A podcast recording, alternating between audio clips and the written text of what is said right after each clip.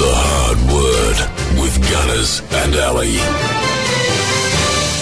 Good morning, 91.7 The Wave. Good morning, Hello, what's your name? Debbie. Hey, Debbie, how you doing? I'm very well, thank you. Are you a bit of a wordsmith, Debs? Oh, no. I'll give it a go. Okay, well, here comes your word. Ali's got it. It's not too hard, so it's the not so hard, hard word today. Okay, so for your chance to get these incredible tickets to check out Tom Cruise being impossible on his mission, here we go. Your word today is flippant. Okay, doesn't mean forgetful, cheerful, or displaying a disrespectful attitude. Flippant. Um, Go with the the last, third one. the third one. I was- Third one. The third one, that would be absolutely correct.